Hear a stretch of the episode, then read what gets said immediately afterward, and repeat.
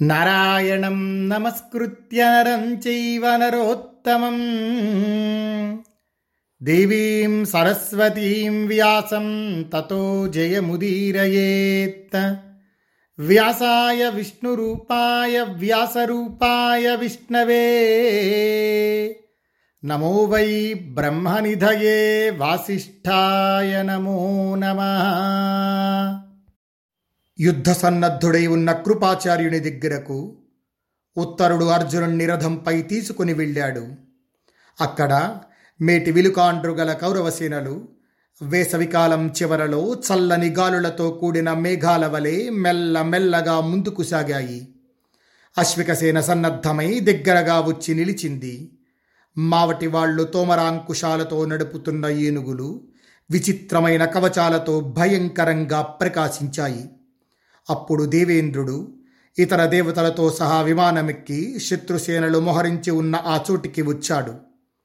దేవతలతో యక్షులతో గంధర్వులతో గొప్ప గొప్ప నాగులతో కూడిన ఆ సముదాయం గగనం వీడిపడిన గ్రహమండలం వలె ప్రకాశించింది. కృపార్జునుడు ఎదురెదురు నిలిచి భయంకరంగా యుద్ధం చేస్తూ సేనలపై ప్రయోగిస్తున్న తమ తమ పేరగల అస్త్రాల బలాలను చూడాలన్న కోరికతో దేవతలు తమ తమ విమానాలతో విడివిడిగా వచ్చారు. ఆ విమానాలన్నింటిలో దేవేంద్రుని విమానం సర్వోన్నతంగా ప్రకాశిస్తోంది. స్వేచ్ఛానుసారంగా ప్రయాణించే ఆ విమానం సర్వరత్నాలతో విరాజిల్లుతోంది. ఒక కోటి స్తంభాలు ఆ విమానాన్ని మోస్తున్నాయి. వాటిలో కొన్ని సువర్ణమయాలు మరికొన్ని మణిరత్నమయాలు.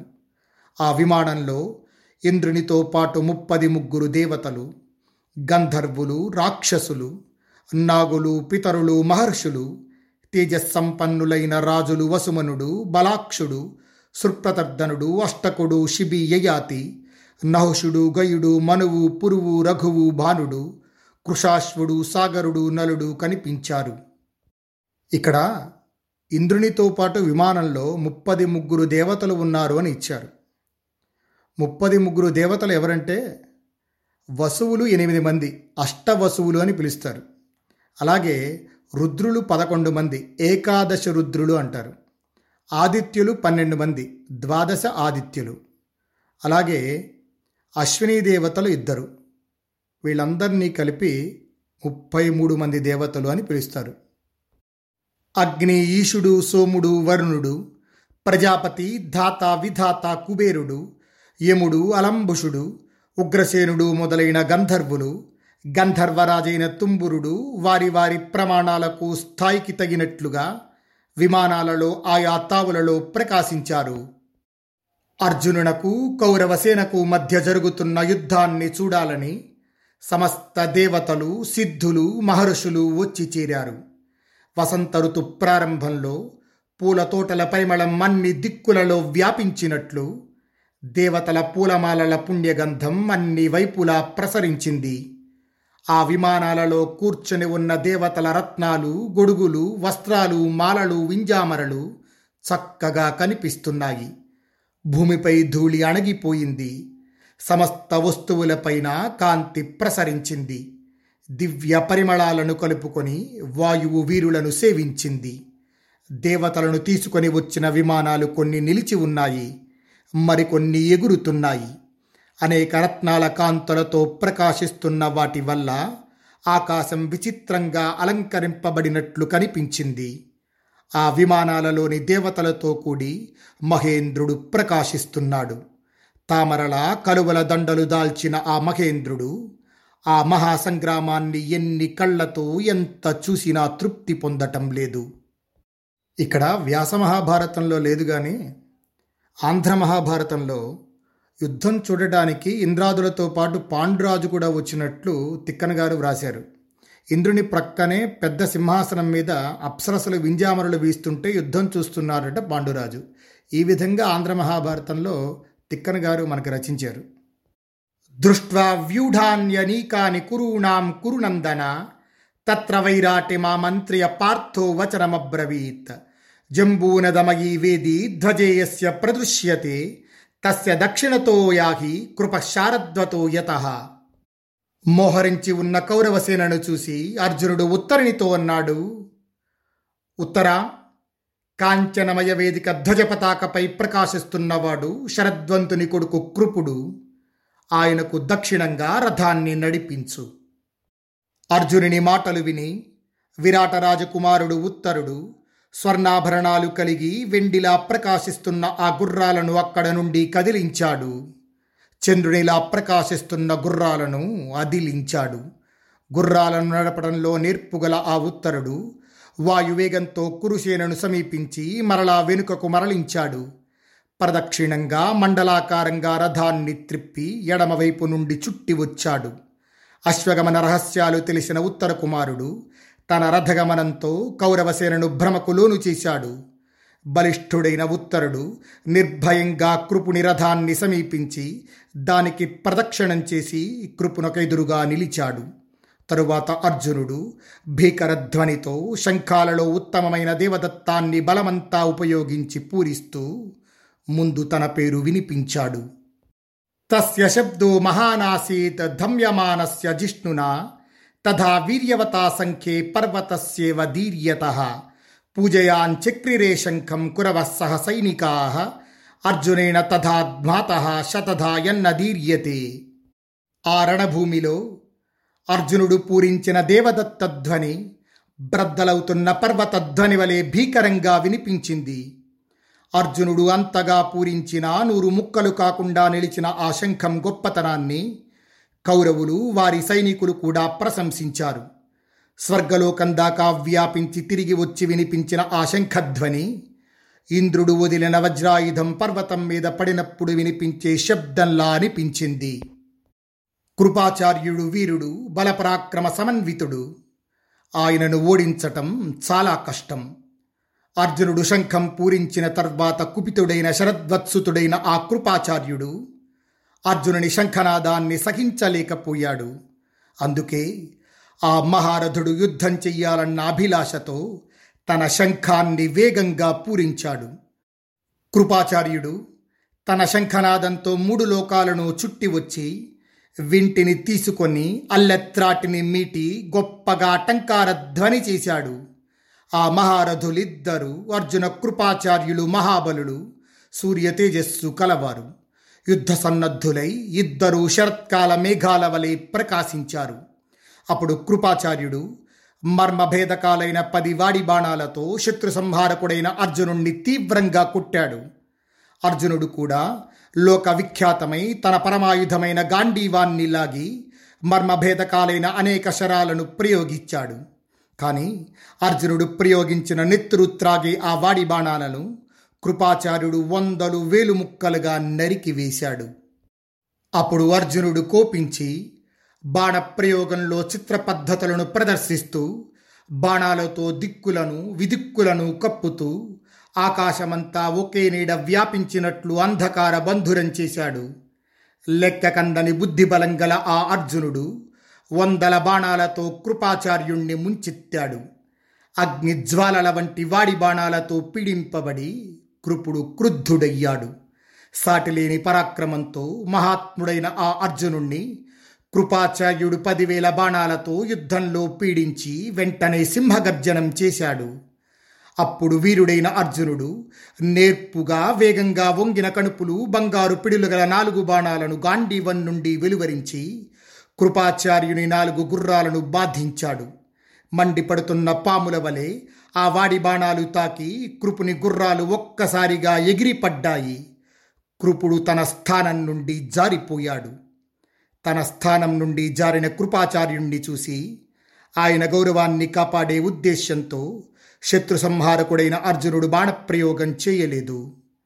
ఆ కృపాచార్యుడు మరణ తన స్థానంలో కుదురుకొని పక్షి ఈకలు గల పది బాణాలతో సవ్యసాచిని వేగంగా కొట్టాడు. తరువాత అర్జునుడు ఒక వాడి భల్లంతో కృపాచార్యుని ధనస్సును విరగకొట్టాడు మరొక బాణంతో కృపుని చేతి తొడుగును లాగివేశాడు ఆపై అర్జునుడు మర్మభేదకాలైన వాడి బాణాలతో కృపాచార్యుని కవచాన్ని చీల్చివేశాడు కానీ శరీరానికి దెబ్బ తగులనీయలేదు. కవచం నుండి విడివడుతున్న ఆ కృపాచార్యుని శరీరం తగిన కాలంలో కుబుసాన్ని విడుస్తున్న పాము శరీరంలా ప్రకాశించింది. అర్జునుడు వింటిని విరిస్తే కృపుడు మరో వింటిని తీసుకొని ఎక్కుపెట్టాడు ఆ దృశ్యం అద్భుతంగా కనిపించింది. కౌంతేయుడు ఆ వింటిని కూడా వంగిన కణుపుల గల బాణంతో విరక్కొట్టాడు. ఇలా శత్రు సంహారకుడైన అర్జునుడు ఎన్నో చాపాలను కృపాచార్యుడు అందుకొన్నదే తడువుగా విరిచివేశాడు ఇలా విండ్లన్నీ విరిగిపోగా పరాక్రమశాలి అయిన కృపాచార్యుడు రథశక్తిని చేపట్టి మండుతున్న పిడుగులాగా అర్జునుని పైకి విసిరాడు. అంతట అర్జునుడు బంగారు అలంకరణతో పెద్ద ఉల్కలా మీదికి వస్తున్న ఆ శక్తిని పది బాణాలతో ఆకాశమందే నరికివేశాడు తెలివిగల ఆ అర్జునుడు వేసిన బాణాలతో అది పది ముక్కలై నేలగూలింది కృపాచార్యుడు మరలా వింటి నెక్కుపెట్టి ఒక్క పెట్టుగా పది వాడి బాణాలతో అర్జునుణ్ణి వేగంగా కొట్టాడు. అంతటా అర్జునుడు రణరంగంలో కోపించి ఉల్లవలే వాడియై అగ్నిలా మండుతున్న పదమూడు బాణాలను కృపాచార్యునిపై ప్రయోగించాడు. ఆపై అర్జునుడు ఒక బాణంతో కృపాచార్యుని కాడిని నాలుగు బాణాలతో నాలుగు గుర్రాలను కొట్టాడు. ఆరవ బాణంతో సారథితలను దేహం నుండి వేరు చేశాడు. మూడు బాణాలతో రథంపైనున్న వెదురు బొంగులను రెండు బాణాలతో ఇరుసును మరొక బాణంతో కృపాచార్యుని ధ్వజాన్ని మహారథుడైన అర్జునుడు ఖండించాడు. తరువాత దేవేంద్ర సమానుడైన ఆ పాల్గునుడు వజ్రంతో సమానమైన పదమూడవ బాణంతో అవలీలగా కృపాచార్యుని రొమ్ముపై కొట్టాడు. ఇలా వింటిని రథాన్ని గుర్రాలను సారథిని నష్టపోయిన కృపాచార్యుడు గదను చేపట్టి రథంపై నుండి దుమికి అర్జునునిపైకి గదను విసిరాడు. చక్కగా అలంకరింపబడిన ఆ పెద్ద గదను కృపాచార్యుడు విసరగా అర్జునుడు దానిని బాణాలతో త్రోసివేశాడు. అది వెనుదిరిగి వెళ్ళింది. కృపుడు క్రోధంతో నిండిపోయాడు. ఆయనను రక్షింపగోరిన కౌరవ యోధులు రణభూమిలో అన్ని వైపుల నుండి అర్జునునిపై బాణవర్షాన్ని కురిపించారు. ఉత్తరుడు గుర్రాలను అప్రదక్షిణంగా యమకమండలంతో రథాన్ని నడుపుతూ కౌరవసేనను నిలువరించాడు. విరధుడైన కృపాచార్యుణ్ణి ఆ నరవరులంతా అర్జునుడి నుండి దూరంగా వేగంగా కొనిపోయారు. కృపే పనీతే ద్రోణస్తు ప్రగృహ్య సశరం ధను అభ్యద్రవదనాదృశ్య శ్రోణాశ్వశ్వేతవాహనం సతురుక్మరథం దృష్ట్వా గురుమాయాంతమాంతికాత్ అర్జునో జగతాం శ్రేష్ఠ ఉత్తరం వాక్యమబ్రవీత్. కృపాచార్యుడు రణభూమి నుండి తొలగింపబడిన తరువాత ఎర్రని గుర్రాలతో ఎదురులేని ద్రోణుడు ధనుర్బాణాలు చేతబట్టి శ్వేతవాహనుడైన అర్జునుని మీదికి వచ్చాడు. బంగారు రథాన్ని ఎక్కి తన దగ్గరకే వస్తున్న ద్రోణాచార్యుణ్ణి చూసి అర్జునుడు ఉత్తరునితో మాట్లాడుతున్నాడు. సారథి రథధ్వజంపై ఎత్తైన గడకర్రపై పతాకాలపై ప్రకాశిస్తున్న కాంచనమయ వేది గల రథమే ద్రోణాచార్యునిది. ఆ సేన వైపు నన్ను నడుపు. సమస్త శిక్షణలలో నైపుణ్యం కలిగి నిగనిగలాడే పగడాల వలె ఎర్రని ముఖాలు గలవి. అందమై చక్కగా రథాన్నిలాగే పెద్ద ఎర్రని గుర్రాలు గల ఆ శ్రేష్ఠ రథంపై ఉన్నవాడు ద్రోణాచార్యుడు. ఆయన దీర్ఘబాహువు తేజస్వి బలరూప సంపన్నుడు పరాక్రమశాలి లోక ప్రసిద్ధుడు కూడా. ఆయన బుద్ధిలో శుక్రాచార్యుడు నీతిలో బృహస్పతి నాలుగు వేదాలు బ్రహ్మచర్యం ఉపసంహార విధానంతో కూడా అన్ని దివ్యాస్త్రాలు సమస్త ధనుర్వేద విద్య ఆయనలో స్థిరంగా ఉంటాయి. ఆ బ్రాహ్మణునిలో క్షమ నిగ్రహం సత్యం కోమలత్వం రుజుత్వం ఇంకా చాలా సుగుణాలు ఎప్పుడూ ప్రకాశిస్తూ ఉంటాయి. ఈ రణభూమిలో ఆ మహానుభావునితో యుద్ధం చేయాలని ఉంది. కాబట్టి ఉత్తర రథాన్ని నడుపు. నన్ను వెంటనే ఆయన దగ్గరకు చేర్చు. అర్జునుడు అలా అనగానే ఉత్తరుడు సువర్ణాభరణాలు గల ఆ అశ్వాలను ద్రోణుడి వైపు నడిపించాడు. వేగంగా తన మీదకు వస్తున్న రధిక శ్రేష్ఠుడైన ఆ అర్జునుణ్ణి చూసి మదపుటేనుగు మదపుటేనుగును ఢీకొన్నట్లు ద్రోణుడు ఎదిరించాడు.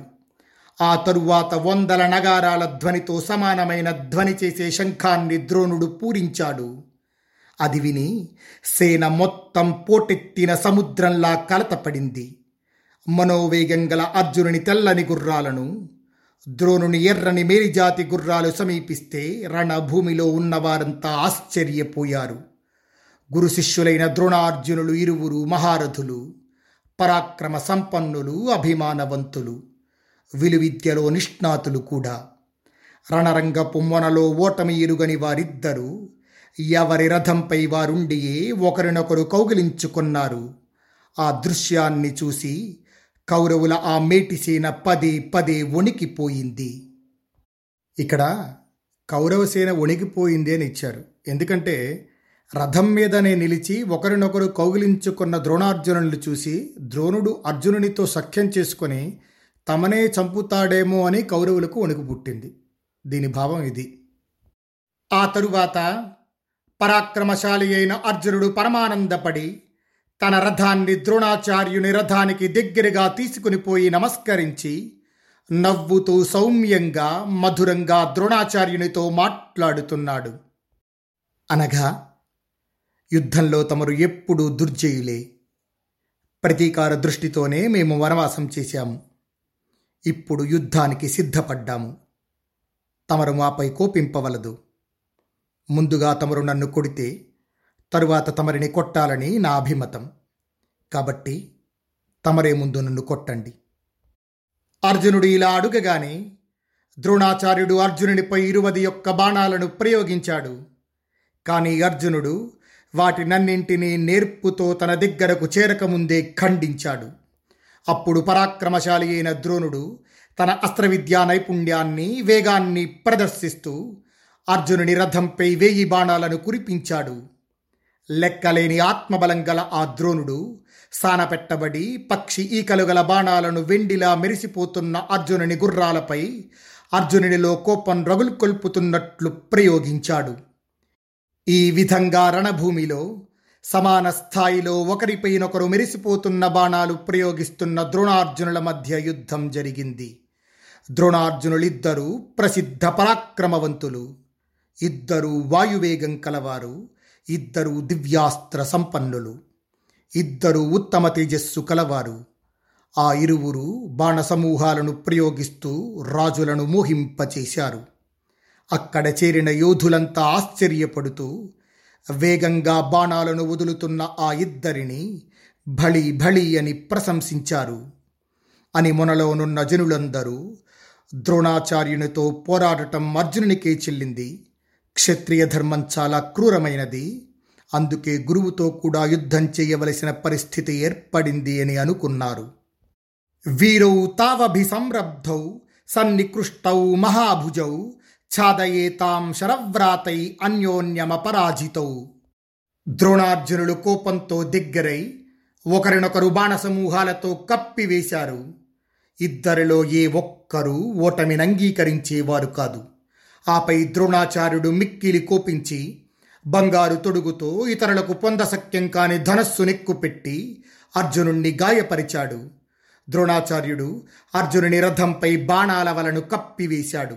అంతేగాక సానబెట్టబడి తేజస్సు గల బాణాలతో సూర్యకాంతిని సైతం కప్పివేశాడు. మేఘం పర్వతంపై కురిసిన రీతిగా మహారథుడైన ద్రోణుడు వాడియై తీవ్ర వేగం గల బాణాలతో అర్జునుణ్ణి గాయపరిచాడు. అదేవిధంగా హర్షనిర్భరుడై వేగశాలి అయిన పాండుకుమారుడు అర్జునుడు భారాన్ని సహించి శత్రువులను సంహరించగలిగే దివ్యమైన గాంధీవాన్ని ధరించి స్వర్ణభూషితాలైన అనేక విచిత్ర బాణాల వర్షాన్ని కురిపించాడు. పరాక్రమశాలి అయిన పార్థుడు తన వింటి నుండి వెలువడిన శరవర్షంతో ద్రోణాచార్యుడు కురిపించిన బాణవర్షాన్ని నశింపచేశాడు. అది అద్భుత దృశ్యమైంది. సరథేన చరన్ పార్థ ప్రేక్షణీయో ధనంజయ యుగపద్దిక్షు సర్వాసు సర్వతోస్త్రాణ్య దర్శయత్ ఏకఛాయమివాకాశం బాణైశ్చక్రే సమంతత నా దృశ్యత తదా ద్రోణ నీహారేణివ సంవృత. రథంపై విహరిస్తున్న ధనంజయుడు అందరికీ చూడదగిన వాడయ్యాడు.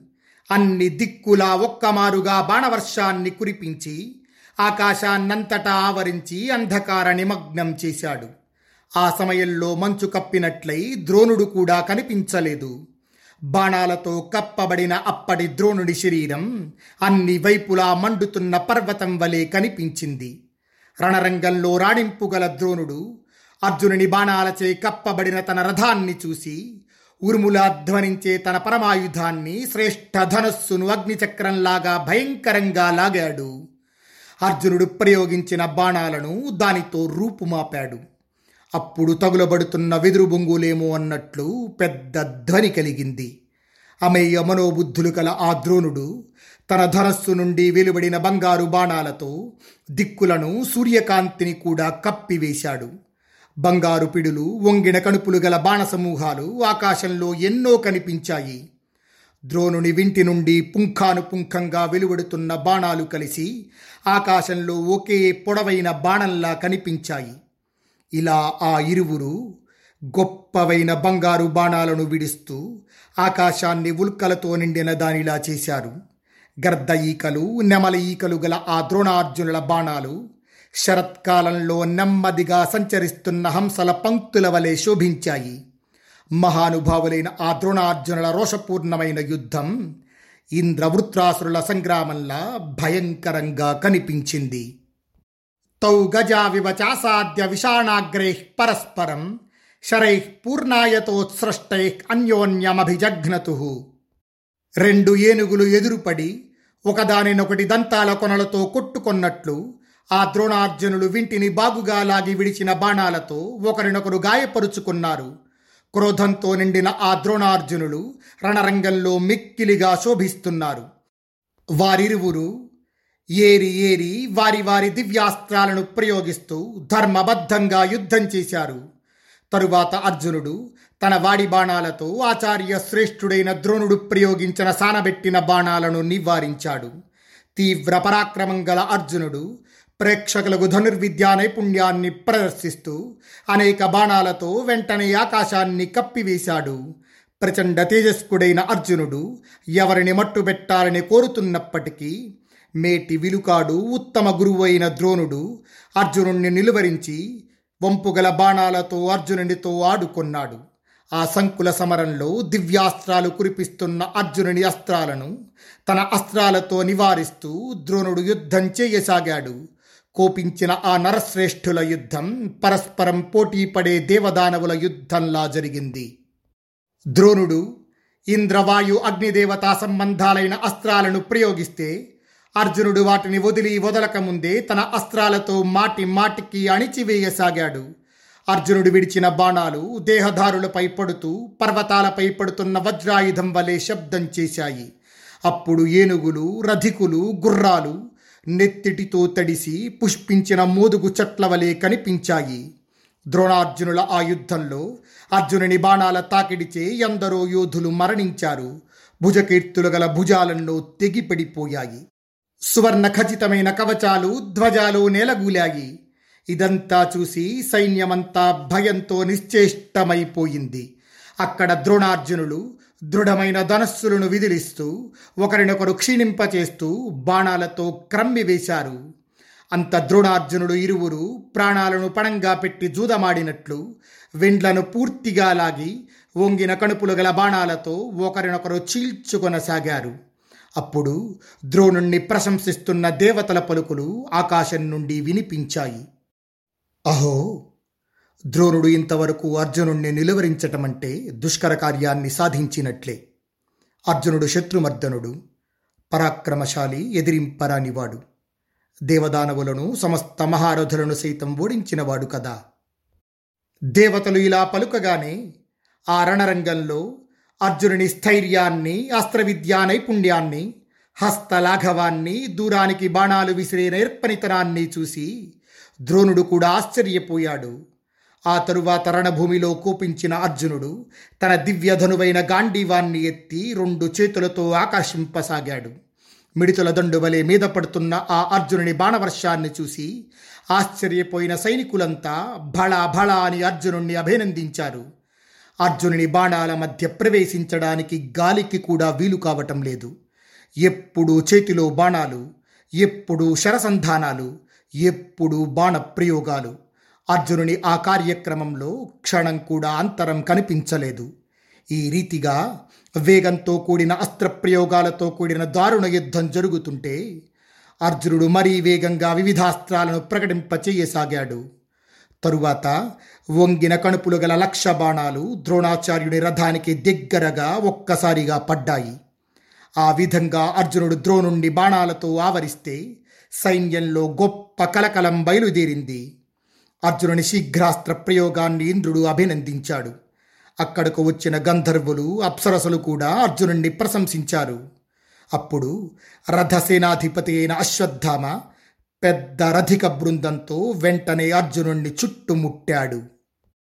స్వస్తి ప్రజాభ్య పరిపాలయంతాం న్యాగ్యేన మార్గేణ మహీం మహిషా గోబ్రాహ్మణేభ్య శుభమస్తు నిత్యం లోకా సమస్తా సుఖినో భవంతు.